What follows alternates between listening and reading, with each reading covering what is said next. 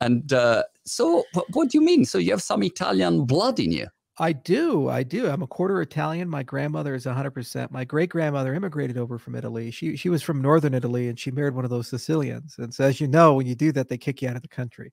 So she had to go over. She had to go over to New York and uh, and be an, an American Italian. And she had eight kids, and my grandmother was one of them, the youngest. And and so uh, you know, large Italian Catholic family on that side. My mother grew up with five brothers and a sister. Uh, and uh, it, we didn't follow the traditional Italian because uh, you have somebody has to be in the military and somebody has to be part of the church, right? Right. So we, right. we did the military side, but we didn't do the church side. So it's just not proper Italian. Oh, gosh, but what, what do you mean you did the military side? On my uh, on my mom's side, my mother was in the army, and uh, one of her brothers, yeah, one went in the Marine Corps. My grandfather was in uh, on my mom's side was a Marine in the Korean War, so they all joined the military.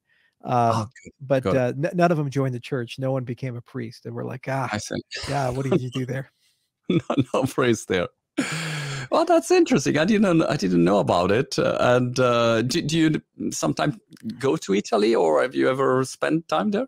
yeah, I've been all around Italy, from Agrigento down in uh, like in Sicily, the city of temples, and Marsala on the west. Good sweet wine there, all the way through Naples. You know, they get the pizza there. You go up to uh, uh, Perugia, you know, uh, Rome, go north Tuscany.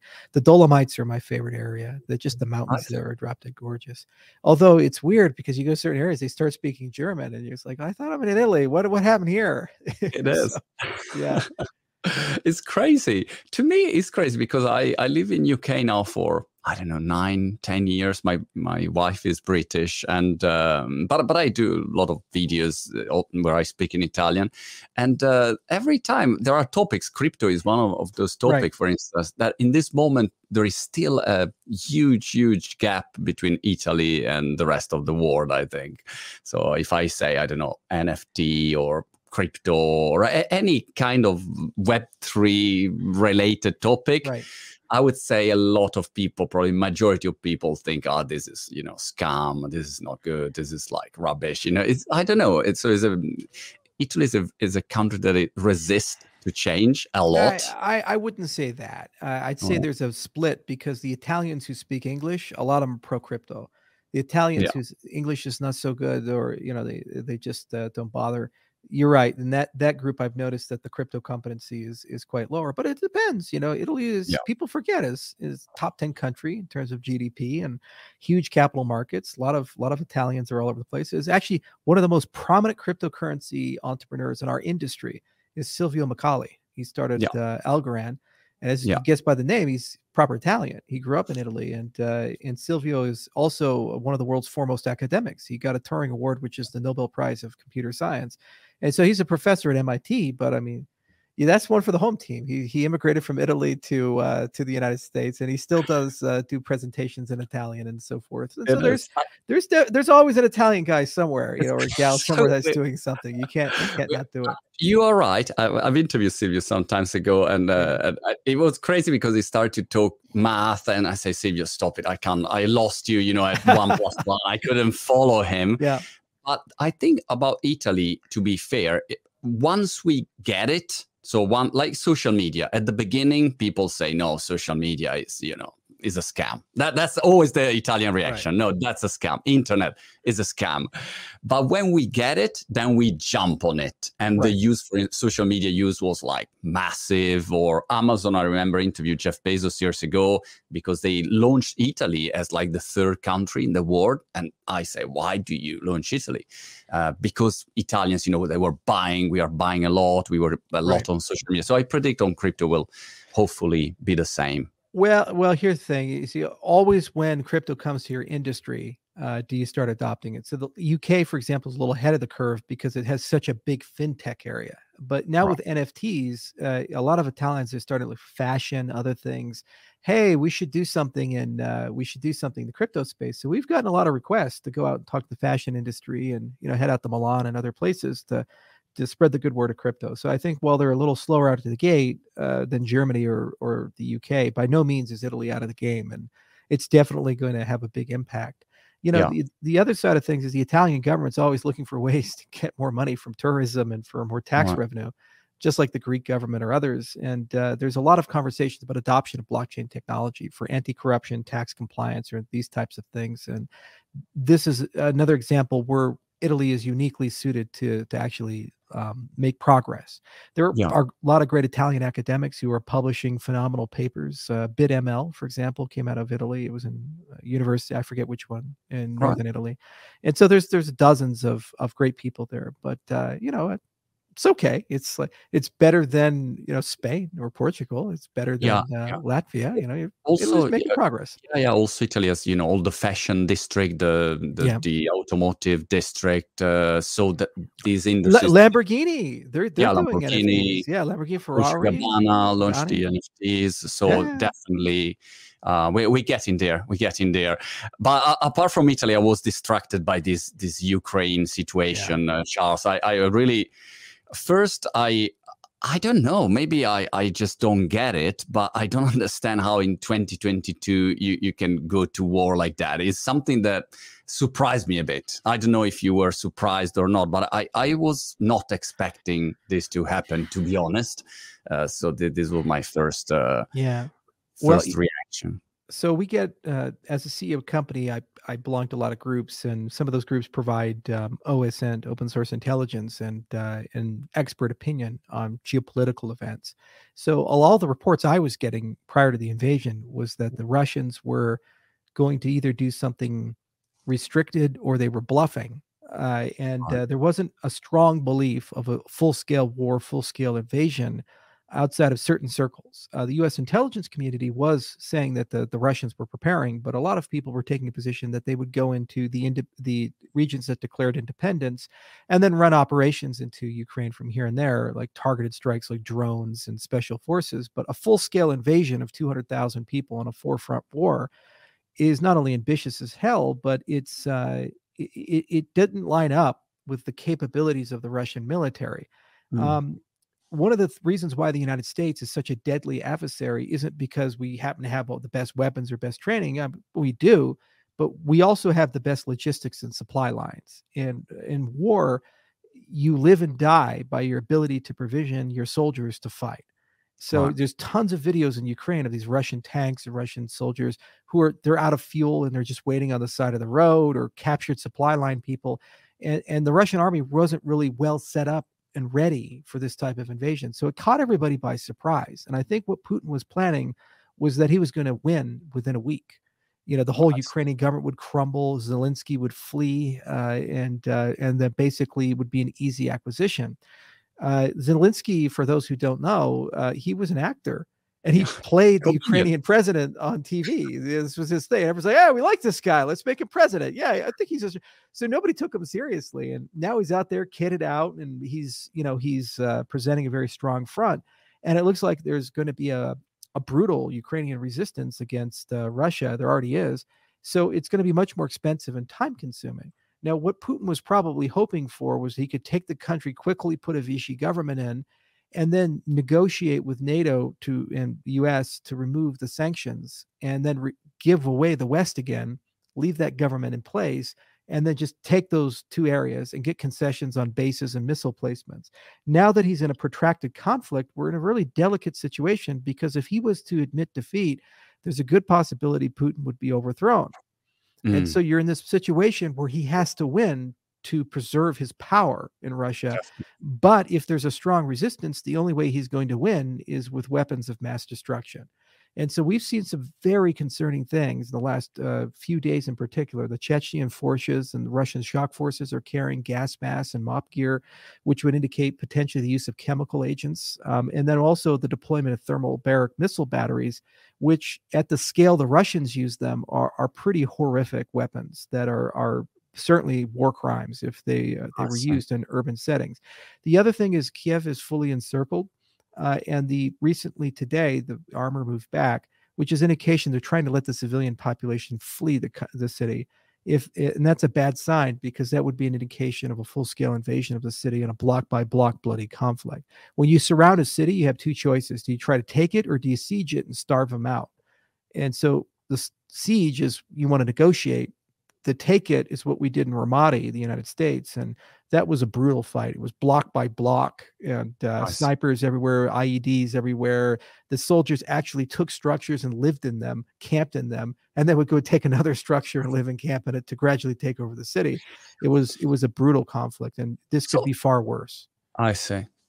And so the paradox is that you, you if you want Putin not to use like weapon of mass destruction, basically you have to find some kind of way out also for him, a way that he somehow mm, you negotiate and say, all right, you you you didn't really win, but you, did, you didn't really lose. You you're still in power, but so it's, it's a bit of a of a paradox. And unfortunately, it's a lose lose right now. Right. You always look for win win in diplomacy. So the, the problem is that you can't let him win because you can't allow them to take a sovereign country that's the second largest country in Europe, 40 million people, just not tenable. Uh, and you can't legitimize acts of aggression. This is why the U.S. responded so vehemently with Iraq invading Kuwait. Uh, you know, there was certainly oil and geopolitical reasons for that, but the whole world was united and said we don't really want to live in a world where dictators just pick off smaller countries for fun, especially in the United States, because if Russia was successful with Ukraine, it would embolden China to attack Taiwan. So you have to, he has to withdraw. But he's now in a position where if he withdraws, he's overthrown. So how do you handle that? And the US is now actively pushing for regime change. If you look at the sanctions on the oligarchs, that has less to do with making them bankrupt. These guys dig their trenches deep. What they're basically doing is saying, your life is going to be systemically more painful and Putin is no longer good for you. So you guys get your shit together and figure out how to cut the head off the beast and have a regime change. You, you know, he dies of mysterious causes or is wow. isolated or something like that. The problem is, unlike the fall of the Soviet Union, where you had to Gorbachev or Yeltsin, we don't really have someone who's strong enough in Russia because Putin was very good at destroying those people who could stand up and be legitimate resistance for a power transfer too. So there it isn't clear how to get rid of Putin. It's not clear who would be the next person if they're even any better than Putin. And and also now we're in a situation where Russia is under very aggressive sanctions. Even SWIFT sanctions have come, and more will come. So uh, the economy will start showing significant signs of wear within about 30 to 90 days. And then it'll just get worse and worse and worse, similar to what happened in North Korea um, you'll start seeing starvation and and martial right. law and other things within 180 days to 360 days if they continue this tight bottleneck of sanctions, and inevitably they're going to have to do the unthinkable, which is cut off all energy exports. Uh, in right. which case, that's that's pretty dramatic. Um, their allies set has diminished greatly. I mean, they only kind of have China, kind of have India. The only reason India is playing is because all their military hardware is Russian and so they they're like look america make us a deal you know give us your stuff and then maybe we can talk or something but we're kind of in bed with these guys if we want national security. The other thing is india is geopolitically a foe right now of china. So you know if india wants to play angry against russia us has to give them something against china. So that's one of the reasons why they're doing what they do. And obviously china and russia have been very close for a while. They just did a 100 billion euro pipeline deal. Uh, and so they're trying to support their ally, but by abstaining in the Security Council, it's clearly showing that China is not fully aligned with what right. Russia is doing. So it's they're isolated, very isolated as a country right now. I really don't understand what Putin was thinking when he started his war. But I mean, this is like after I saw the picture where he's uh, alone at, in a very, very, very long table, and at the end of the table there are. I mean, I, I imagine he lives in his own wars now right. and, uh, and well it's it's uh, it's like mussolini with the invasion right. of ethiopia you know his generals would tell him one version of reality about the capabilities yeah. of the italian military but there was a very different reality and they had this belief they just taken the whole country would fold instantly and then it became a quagmire so i think it's the same situation with putin that people are so terrified of putin that he's getting a version of reality that is very different from reality. And so he's making decisions and this is the best case scenario. The worst case scenario is he ha- there's a lot of rumors around that he has parkinson's or some form of neurodegenerative disorder. And if you actually see the videos of him recently he's a little puffy like he's on steroids. So there's certainly some health issues that he's facing. And so the concern there is he could be suffering from early stage dementia. And if that's the case then you have an unpredictable person who's reliving the glory days of the soviet union thinking that that's where he's at and he can play politics this way and he doesn't have any checks and balances to stop him in that position if that's the case, it's the worst case scenario because everything's on the table, including Everything nuclear weapons. But, but, what do you think about the fact that I mean, gas is is so important? I mean, I don't know. I think forty percent, or for some countries even more, arrive from Russia, so they can say, "All right, we, we stop," and uh, that that's a big problem for a country. I mean, uh, so. Probably they, they could negotiate there because I see here in UK they have this uh, sanctions and uh, or I get the billionaire and we block this, block that, and coming to crypto. By the way, Charles, I I, I mean I, I I really appreciate your your knowledge about this political situation. I, I want to talk about Cardano and crypto, but I mean it's sure. such a, an important topic this one and. Uh, so I was curious about about your opinion. But how do you see these um, sanctions and and, and the negotiation about gas? Is it happening there? Maybe they find a solution there it's not 2000 anymore and this is the problem with the russians is that they they don't seem to appreciate that the world is moving towards a post fossil fuel economy uh, and and while yes oil and gas matter what they don't realize is that there's enough oil in just the oil sands of alberta to fuel the entire world for 200 years there's 1.9 trillion barrels there and uh, that's easy to refine and you're using nuclear reactors for that uh, to to do the hydrofracking um, we have massive reserves of natural gas in the United States. The US is now the world's largest energy exporter. So we can send LNG to Europe and yeah, the supply chain will be shitty for 3 to 6 months, but capacity can increase. There's tons of wells that are capped right now because the prices are too low. If Russia collapses, if their their energy supply is taken off the market, it'll cause short-term pain, but then it'll create midterm massive increases of production in other places in the world and long term a wholesale switch to battery and hydrogen and, and other energy of motility. So if they overplay their hand uh, they're they're only going to have a, a, a moderate impact on the price at the pump and the price uh, for heat and so forth and long term actually destroy their entire marketplace and if that happens they that's their only meaningful export. They're sure as hell not exporting cars and microchips and other things uh, so what is the russian economy? It's a one trick pony. When oil's $200 a barrel putin is king they have no national debt and everything's great.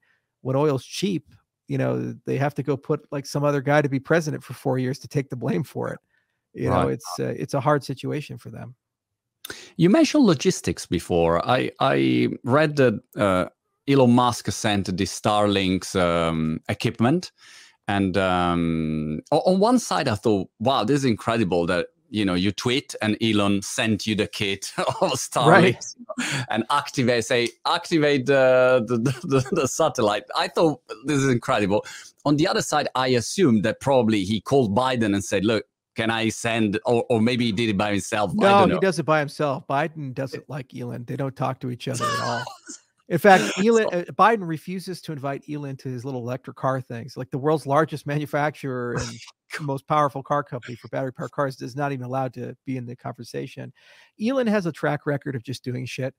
All um, right. So so he just woke up, just like like for example, those kids that were trapped in, I think it was Thailand, and he built the submarine. He just ah, does yeah, stuff. Yeah. yeah. yeah. So he's like, oh, there's something in Ukraine. Let's go do something about it. Okay. And he's you know the world's richest guy. He can do this stuff. Because on one side, I thought, wow, incredible. Uh, on the other side, uh, the, the, incredible that he replied. Incredible that he sent it, and in 48 hours he gave Ukraine high speed internet like that. So that right. I I find it incredible from a technological point of view uh, I, I, was just curious uh, the logistics. I mean, how do you send the satellite? Okay, he has this mega button in his uh, room. Probably click the button and the satellite is on.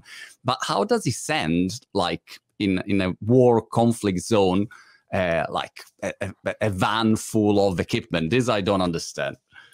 Well, the same way you'd send military hardware. So right now, even though officially NATO is not getting involved. They're just fortifying the border and they're just saying, hey, we will honor Article 5. I will put as much money as you want to bet down that there are special forces operator and clandestine operators that are in the country and they're setting up what are called rat lines. So basically, right. what they're doing is they're creating supply chains to be able to move military aid, whether it be small arms or vehicles or anti air, into the country it's very easy as part of that care package to include telecommunication equipment, satellite phones, satellite receivers, uh, all kinds of things, as well as electronic um, warfare stuff. A lot of the Russians are using ham radio or some variant of it for their communications. They're not fully digitized. So people can jam those frequencies. They can do kinds of things to degrade the ability to communicate. So this is what special forces does and what clandestine operators do. They demoralize, degrade, resupply, and they provide legitimate counter uh, legitimate insurgency support, just like the U.S. did in the 80s with the Mujahideen. Uh, you know, they they worked with the Afghan locals and they provided a huge resistance against the the Russian forces. It's very cheap for us to engage in that. You just pay for the weapons, some training, and you get your people there. But that's what Green Berets are trained to do, and SEALs are trained to do, and so forth. This is their their pay job, uh, and then the Ukrainians do the rest. And and uh, the problem for the Russians is this is not a small country; it's like 40 mm. million people, and, and so even if you take it, you're going to run into the same situation the U.S. ran into with the insurgency in Iraq, where it's just day after day of IEDs and terrorist groups and all these things that come in and just murder your soldiers. And every place you go, you always are thinking it's it's psychologically very traumatizing to the soldiers because as they're driving, they don't know if there's a roadside bomb. When they go by a village, they don't know if someone's a sniper is going to shoot at them. These types of things, and nobody sleeps well, you know. And so, uh, holding that territory is going to be horrendously expensive in terms of forces, money, and intelligence support uh, and the Russians are not well equipped for that. We had to learn, US as a nation, how to do that. And it took 20 years and $2 trillion to build right. those type of capabilities. The Russians can't spend that kind of money to build these capabilities. So the only other option they have is terrorism. So use weapons of mass destruction on the population, hoping this will calm them down. If they use thermobaric weapons on civilians and chemical weapons on civilians, almost certainly NATO will put a no-fly zone in and almost certainly will they actually move from a non-kinetic to a kinetic conflict and at that juncture it's it's very likely that the russian air superiority is gone and at that point then it's conventional land war and you have 200,000 soldiers versus 40 million ukrainians who are yeah. now getting nato weapons and right. they will be within six months uh, properly trained and be able to field an army just as good as the russian army eh, they're not going to win that fight so it's it's a catastrophically bad decision uh, just from a strategic viewpoint. And it only worked if they could take the country in a week. But now that that's not probably going to happen, Putin has to find a way out. And if they're good diplomats, they got to engineer that with him to save millions of lives. How do you see the role of, of crypto in all of this? Uh, um, the the Ukraine government uh, tweeted uh, um, the their address to get I don't know Bitcoin, Ethereum, and uh, and whatever, and uh, and they say and I, I think they collected I don't know for 40 millions or something like that so far.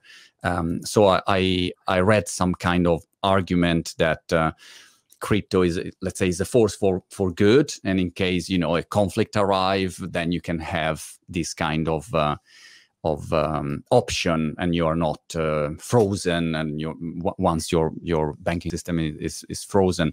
Um, how do you see it? Like in uh, in, in in the real world? Because okay you say I, I send my my bitcoin or, or whatever i send and uh, how does it work when there is a conflict there and then right. So because well, the theory i understand the theory but in in in reality i don't get it how how how do you think it work?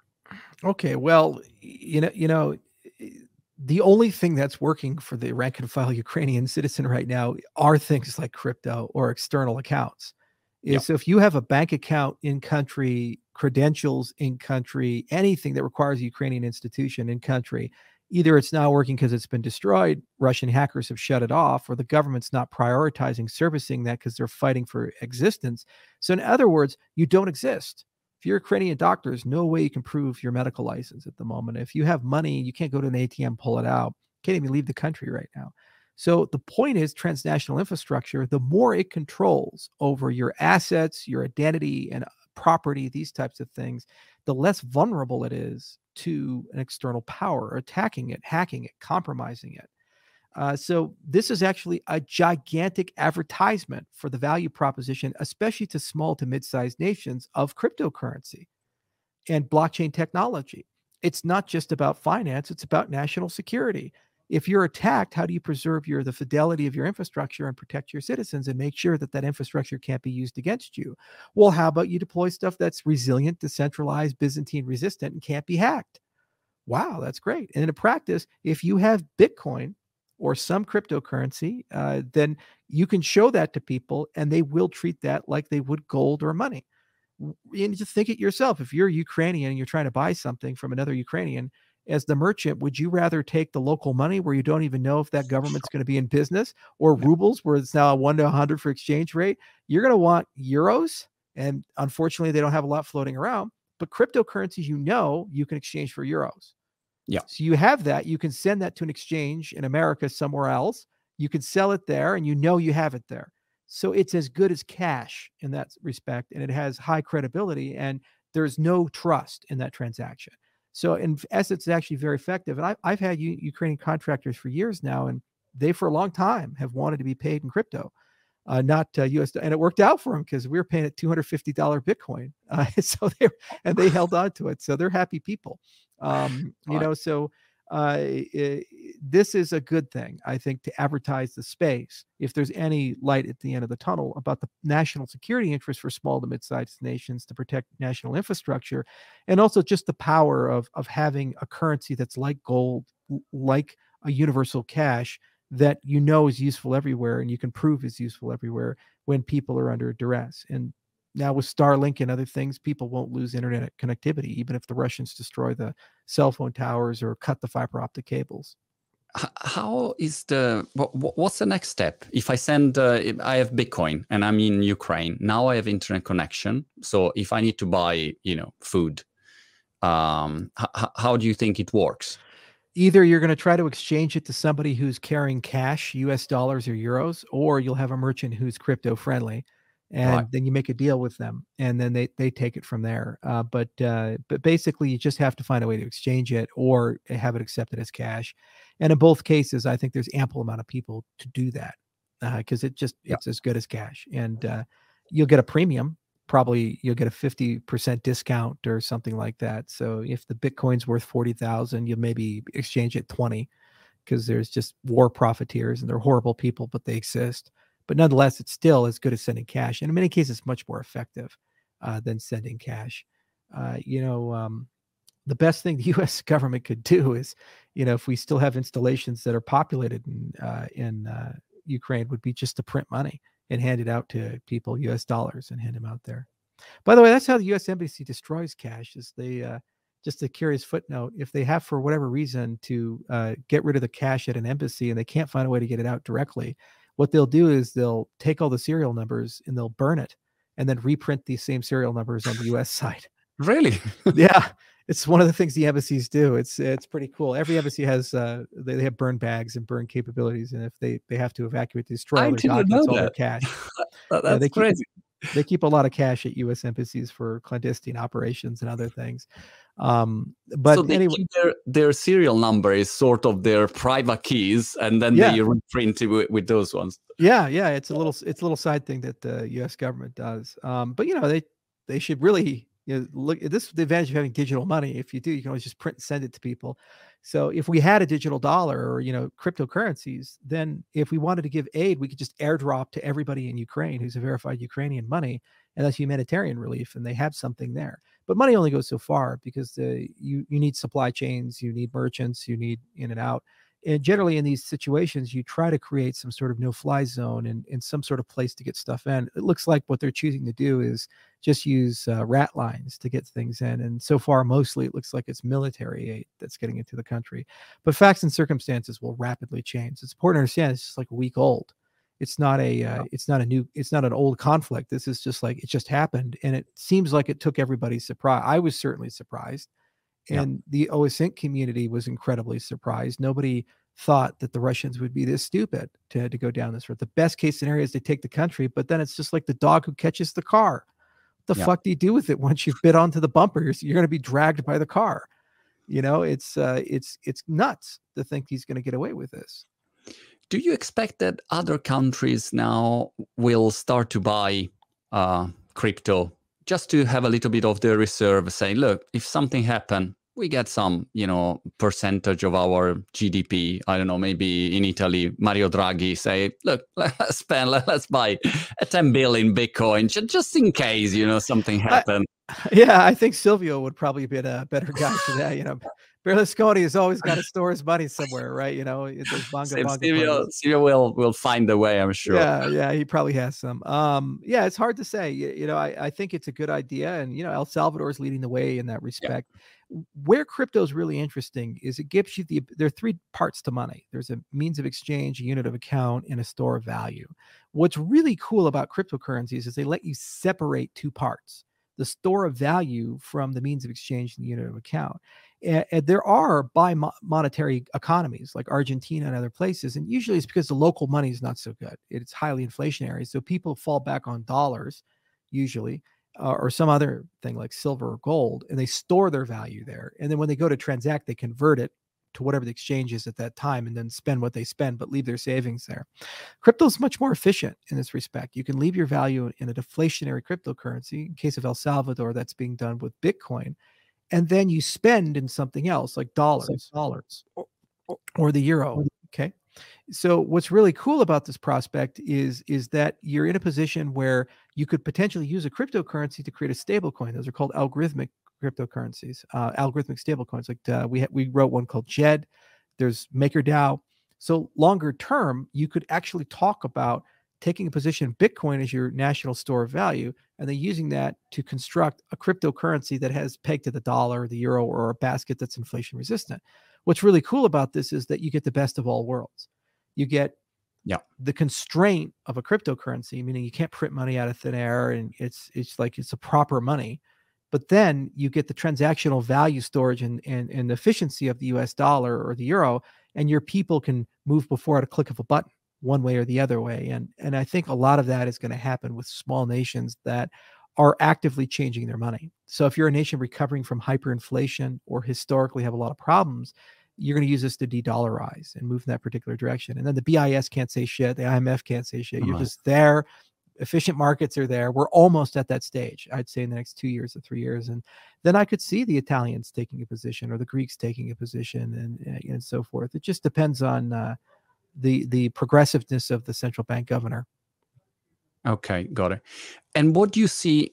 Uh, uh, uh what do you think about the other um, side of the of, of, of, of the coin when people say, well, if Putin, for instance, uh, has huge problem with this uh, currency.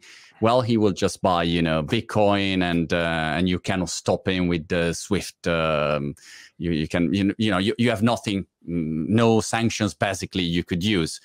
And uh, I, I, mean, of course, the numbers that he unless he already bought, but I don't think he, they already bought like right. I don't know trillions of, of, Bitcoin. But apart from that, uh, which is a little detail, so you should have thought before. But um, I mean, you, you need a lot of money. It's not that you go, you know, and you buy one thousand pound at a time. Yeah. So, uh, but what do you think about this fact that you you don't have control? You cannot um, force sanctions. That's the the argument, basically. I, I don't think that works because at the end of the day, they have to buy shit with it. You know, it's it's not just about controlling the money. It's like, well, if you're buying tanks and steel and uh, food and other things. They have to buy it and have to ship it. So they're frankly significantly better mechanisms uh, than just freezing bank accounts or these things that, to control the the flow of material. But I mean, there's a great book. It's called uh, Treasury's War from Juan Zarate. Uh, it was written back in the 2000s about how the U.S. used uh, sanctions to prosecute the war on terrorism. Generally speaking, sanctions are tremendously effective when you talk about non-nation state actors like terrorist organizations or small countries. When you talk about large countries, uh, their needs are so vast that yeah. just restricting the freedom of movement and the flow of materials into the country is catastrophic because modern economies are not homogeneous. Uh, they require imports and uh, just cutting chip supply from Taiwan could be catastrophic. Cutting steel, cutting other things. They just don't have the domestic capacity for these things. And even if they do, you can use sabotage and other means to destroy that. And then it's it's devastating to the country. So I don't buy the argument, oh, well, you know, crypto is going to be used to evade sanctions. No, it's actually beneficial to us because right now there are tens, if not hundreds of thousands of Russians taking to the streets in Moscow, St. Petersburg, and other places and letting the world know they don't support this. So yeah. it would be great for us to get them money. I can't wire them money. I can't like send a spy in with a bag of cash to give them, but we can send them cryptocurrency. And if that has markets there, then you're actually funding an opposition movement in Russia. That's significantly better for US and NATO interests than uh, saying, well, well, maybe Russia will use cryptocurrencies. At the scale they would need it, is too big for anybody to do business with them anyway. So there are other means around such a large nation to to prevent them from having that impact. Got it.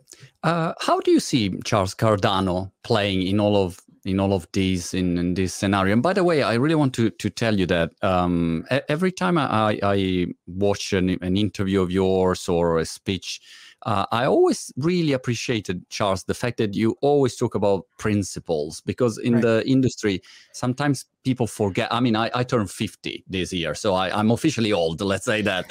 and uh, and I really appreciate principles because without principles, I mean, we already have you know Facebook and Amazon. I mean, we don't we don't need uh, uh, an alternative if it's still you know centralized. And uh, so I, I, really appreciate that. And um, so I respect for for uh, for for Cardano and for your vision on this. But I, I was curious to understand um, yeah, how, how, do you see Cardano? Do, do, you see something new for Cardano after this unfortunate situation in Ukraine, or just the roadmap keep going like like like it was before? Well, it gives us more arrows in our quiver when we talk with the GovTech side, nation states about why they should adopt crypto. So right now we're going over it's restore institutional legitimacy and more commercial opportunity and liquidity uh, and benefits to your citizens. But now we actually get to say national security which is great. You know, eh, that's a very strong argument for all nations, including the United States, because they see what's happened with the cyber attacks with Russia to there, and they get deeply worried that if there was an act of aggression, internal or external, that disruption of services is catastrophic for a modern economy. So being able to create resilience in government infrastructure there is a undervalued area, and I think it's something that most crypto companies they don't think about because they're at the scale of business to consumer and how do we get mass adoption in Silicon Valley and user experience. Nation states think differently. They have different demands, and liquidity, revenue compliance, uh, and national security are huge concerns. And that's now another arrow in our quiver that we can talk about. But in general, Cardano has always tried to be the adult in the room as a protocol. It's why we're in Ethiopia, Burundi, Zanzibar, other places, and we meet with heads of state regularly because what we're saying is look, the world is changing. Globalization is going to happen whether you like it or not. And there's a lot of things you got to do because of globalization that if you don't do, your nation's going to fall behind and it's going to be catastrophically devastating to your economy and people. No world leader wants to suffer that. So blockchain is really an alternative to what's being offered to them, which is find a patron, China, the United States, adopt their system and always be second fiddle. Because if you're a world leader, you want to be a world leader you don't want to be told this is the way your money mm. has to work by a foreign power. That's called colonialism, and and especially in Africa, they've lived under that boot for over a century, yeah. multiple centuries actually. And it's been horrible, absolutely horrible for the for the continent. So they want a way out, and the way out isn't well play China against America or Europe against America or Europe against China. The way out is something new and novel, and it's different. And so principles matter, and having technology that even the president of your country can't manipulate or change because it's inconvenient to them is a very powerful thing.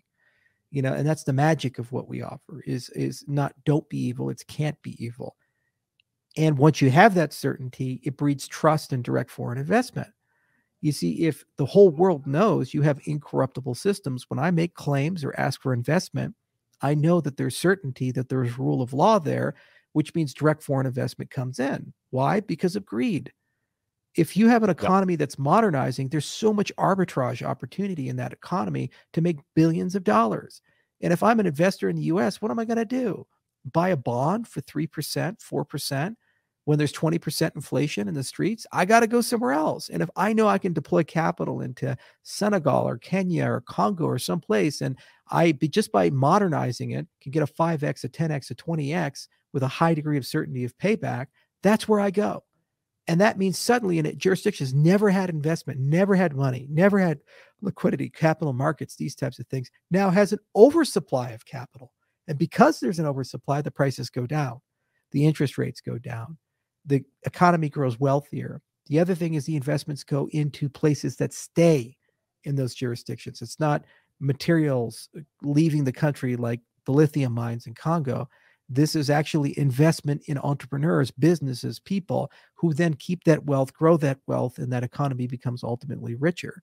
So it's the best of both worlds. It's the restoration of faith and trust in institutions and creating liquidity for direct foreign investment. But when that investment comes in, the investment is intrinsically distributed as opposed to going to the hands of the few and being used to take money out of the pockets of the people. So governments, once they get this and they process all of it, they feel it, they understand it, and they say, Yeah, I like that. You know, I, I like being able to tell my people that I'm giving you control over your own destiny and we're ending the past and we're now on equal footing with the United States and Europe and China, and we're negotiating as equals, not as subordinates. Uh, that's the message that uh, that they would love to broadcast, and why it's becoming so popular. What's the um, the temperature in in, in uh, US about um, about crypto? I, I give you an example here in UK. I I've decided um, for for a startup to move some part of the balance sheet in into Bitcoin. Okay, just because of what you said. I mean, and you know, or Michael Saylor every time say, "Ah, balance sheet into Bitcoin." All right, good. So uh, instead of keeping in in pound, we say, "All right, let, us put I don't know, 200k in, in Bitcoin, something like that." And um, damn, I mean, to move it from a bank, tra- from a traditional bank just to buy the Bitcoin, I, I, had to give my, my blood, Charles. I was there and saying, guys, do you want my blood? What, what else do you want? Is my money? Can I do whatever I want with my money? You know, so I don't understand why, why you have to, you know, make it so complicated. I understand why a bank doesn't want me to move the money, but uh, so at the end we did it.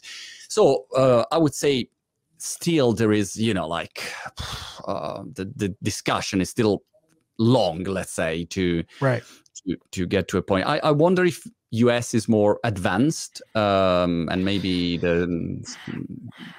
Yeah, I wish you were right, but the problem is that we're doing everything the wrong way right now. Um, right. The state governments are embracing crypto at an extraordinary rate. Yeah, state of Colorado, where mm. I live, um, they basically say you pay taxes in crypto. In the state of Wyoming, where I also live, they've passed 26 pro crypto laws, and we're having great progress there, and special purpose okay. banks and all kinds of things. So at the state level, uh, that progress is extraordinary, and I'd say it's equal to or greater than what we see in Switzerland and other places. At the federal level, there's a war of the titans. The the legislative branch, the people who make the laws, are at war with the executive branch, and the executive branch is trying to dominate and control everything and protect special interest groups like the banks. And the legislative branch is fractured, but they want to pass new laws and create new regulations for crypto that hopefully are good for the industry and so they're fighting each other and there's no clear winner yet and we are lobbying as a company and our industry is lobbying for pro crypto legislation and rulemaking but it is deeply frustrating at times. This is right now america's industry to lose just like the internet was america's industry to lose. The majority of the prominent entrepreneurs infrastructure knowledge base and engineering is mostly american 50 to 70% i'd say. But mm. what's happened is because of this stupidity in the federal government, a lot of American entrepreneurs, businesses are outsourcing. They're leaving. They're going to Switzerland, Singapore, UK, uh, Greece, anywhere they can that that's different, uh, so that they're not under U.S. jurisdiction for these things and blacklisting the United States, saying we don't want to do business with the U.S. Just like mm. banks are saying we no longer want to have U.S. customers as, uh, you know, have bank accounts. So it's uh, it's disheartening for me because I live in the United States, and obviously, as an American, I'd like to see American leadership in this marketplace. But at the end of the day, this is beyond nation states. It's global technology, and if for the good of humanity, this technology has to spread.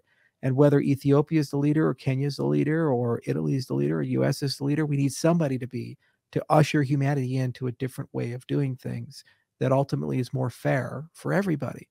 And it would be nice to see that continue being part of the American story. But you know, there's a reason why nation states decline. They lose vision, they lack leadership, yep. they become arrogant and ossified, and as the British Empire did, and others do. And if I, my nation wants to be a leader, it has to recognize humility and take a step back and embrace um, good ideas like our industry.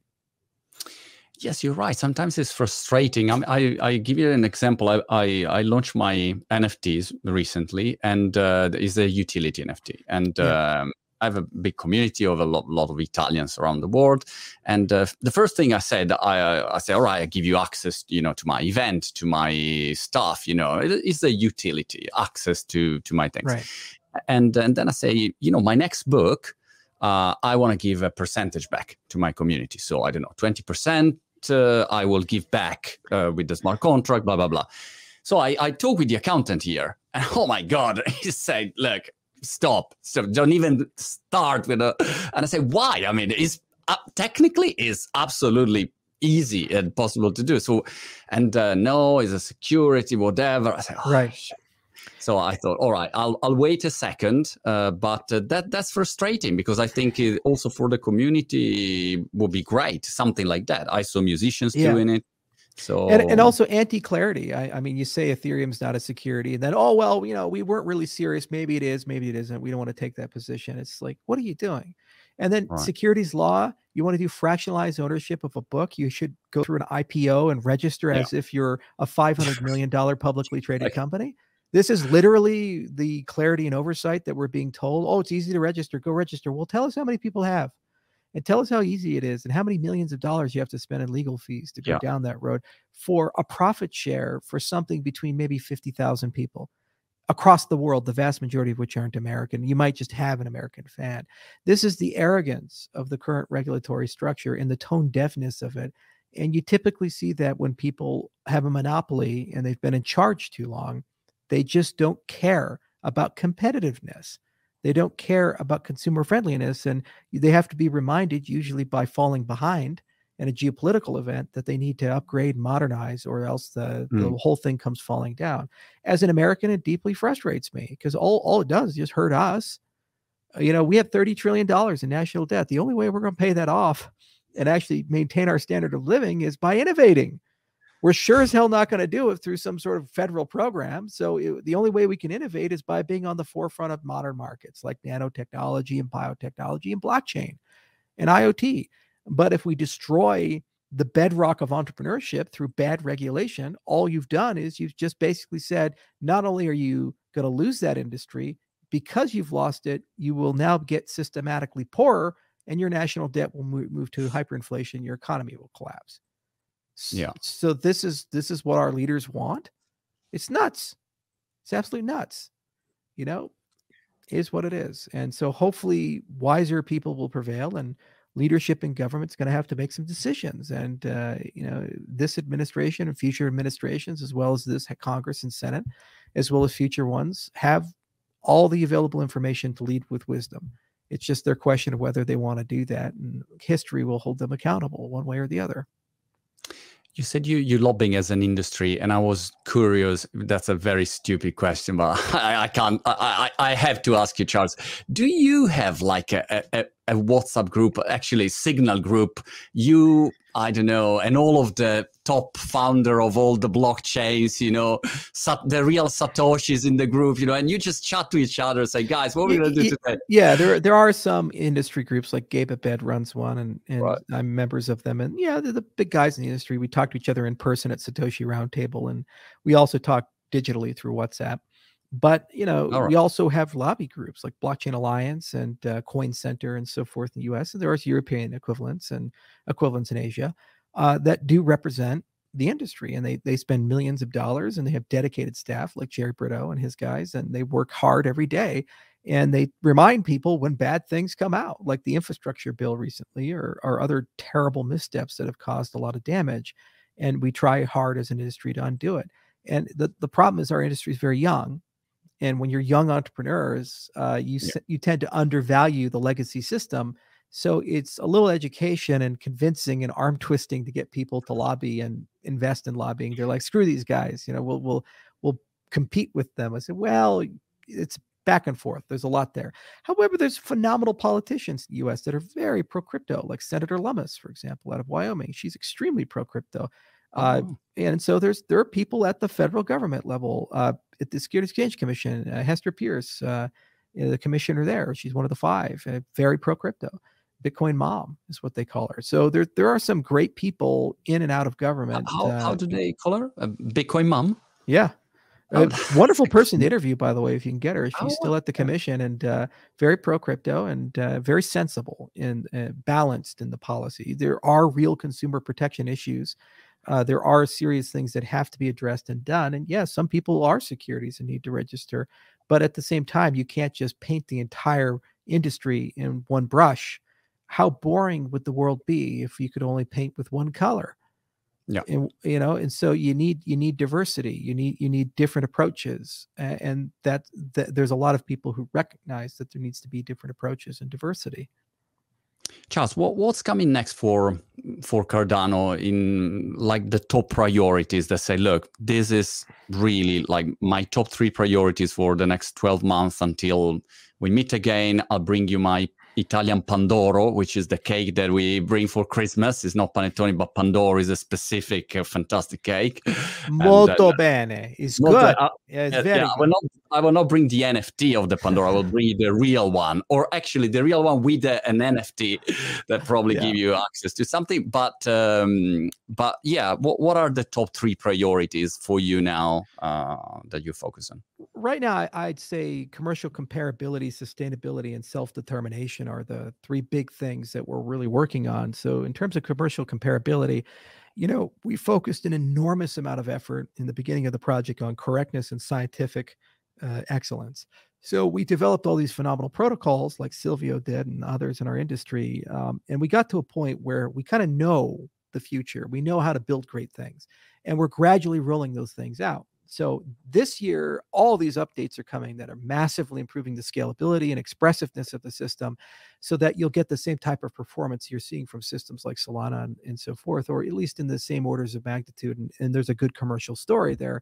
So uh, not only do you get all the security, the correctness, the resilience, and a great 3 million person community, but you also get the best of what competitors are bringing to bear. Uh, so June and October are going to be great months for us because those are the months where we're turning a lot of new features on, uh, both in the improvements of Plutus, sidechains, pipelining, input endorsers, these types of things. And there's some phenomenal applied research threads like Hydra, which allow us to really honor what Lightning tried to do with Bitcoin and Plasma tried to do with Ethereum because we kind of built these models together. So there's a very bright future in that respect. In terms of sustainability, you'd like a system that as it operates, it gets more efficient, more scalable, and it has the ability to grow at an organic pace. And the system contains that same cost center and standard of performance that you've come to know and love. The problem with cryptocurrencies is they're good and then not good. So Ethereum is good, yay, and then it gets clogged, and now it's not good. High gas fees. Oh no, same for Bitcoin. Uh, so uh, you want a system that, as you grow, your user experience does not deteriorate. So that means you need things like Mithril, uh, UTXO HD, these other technologies. Mithril allows you to have great light client support. So you have full node security, but with a cell phone client or browser, and you can just instantly be using it regardless of how big the blockchain is. Okay. And it's just the same user experience. And other things just to keep the system scale and also make sure that the system is always decentralizing. So the way we designed it, the more valuable ADA gets, the higher the amount of stake pools you're going to get. And as a result, as adoption occurs, the system becomes more secure and decentralized over time, which is a desirable feature. And then self determination, which is unique to Cardano and a few others like Tezos, is we have a great governance layers. You hold ADA, you can vote and you can participate in the governance of the system. So having the system have the ability to decide its own roadmap, decide its own vision, not Charles Hoskinson or some consortium or some group of officials, but rather the people, the people who hold the ADA coming together and converging to where they want to go over the next five years is a high priority because once you've done that, you have the wisdom of millions, not the wisdom of a few.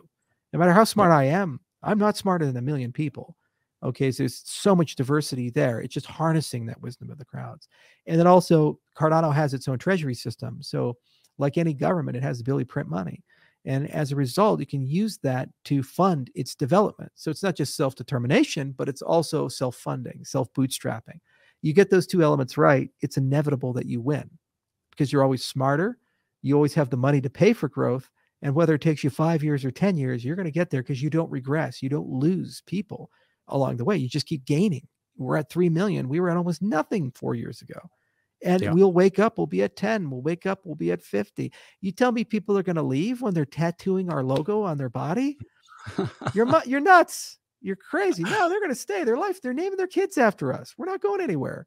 You see, so there's an inevitability as long as we honor the commercial comparability, the sustainability, and the self determination. And that's really where the priorities are right now. For me, as a private company, where I'd like to use Cardano technology is economic identity. So while the protocol is useful for everybody, equally useful to a person in Senegal as it is in Italy and Rome, as, as it is in Wyoming, for me, we're really focused as a company, IO is, in jurisdictions like Kenya, Ethiopia, and other places where we can get economic identity to people, loans to people, remittances to people, stable assets to people that hold their value over the local currencies. And there's a lot of great, cool stuff this year we're going to be able to talk about that goes from aspirational to reality. In Bermuda, eight years ago, I said, Hey, this is what crypto can do in a TED talk. Well, we're going to show the world that not only is that possible, it's been done for real people in these jurisdictions. And then if we get it right, very quickly that's going to grow to millions to tens of millions and really it's going to showcase the moral value and the principal value of cardano of creating one world marketplace where everybody's treated equally and everybody has economic identity and they can't be shut out just because it's inconvenient to somebody powerful somewhere that's the great, great uh, vision and uh, execution, Charles. Uh, congratulations, uh, really. Um, such a big pleasure to, to talk with you and hope to meet you soon in person. Oh, of course. It'd be great to see you in Italy somewhere. All right. I'll see you soon. Bye.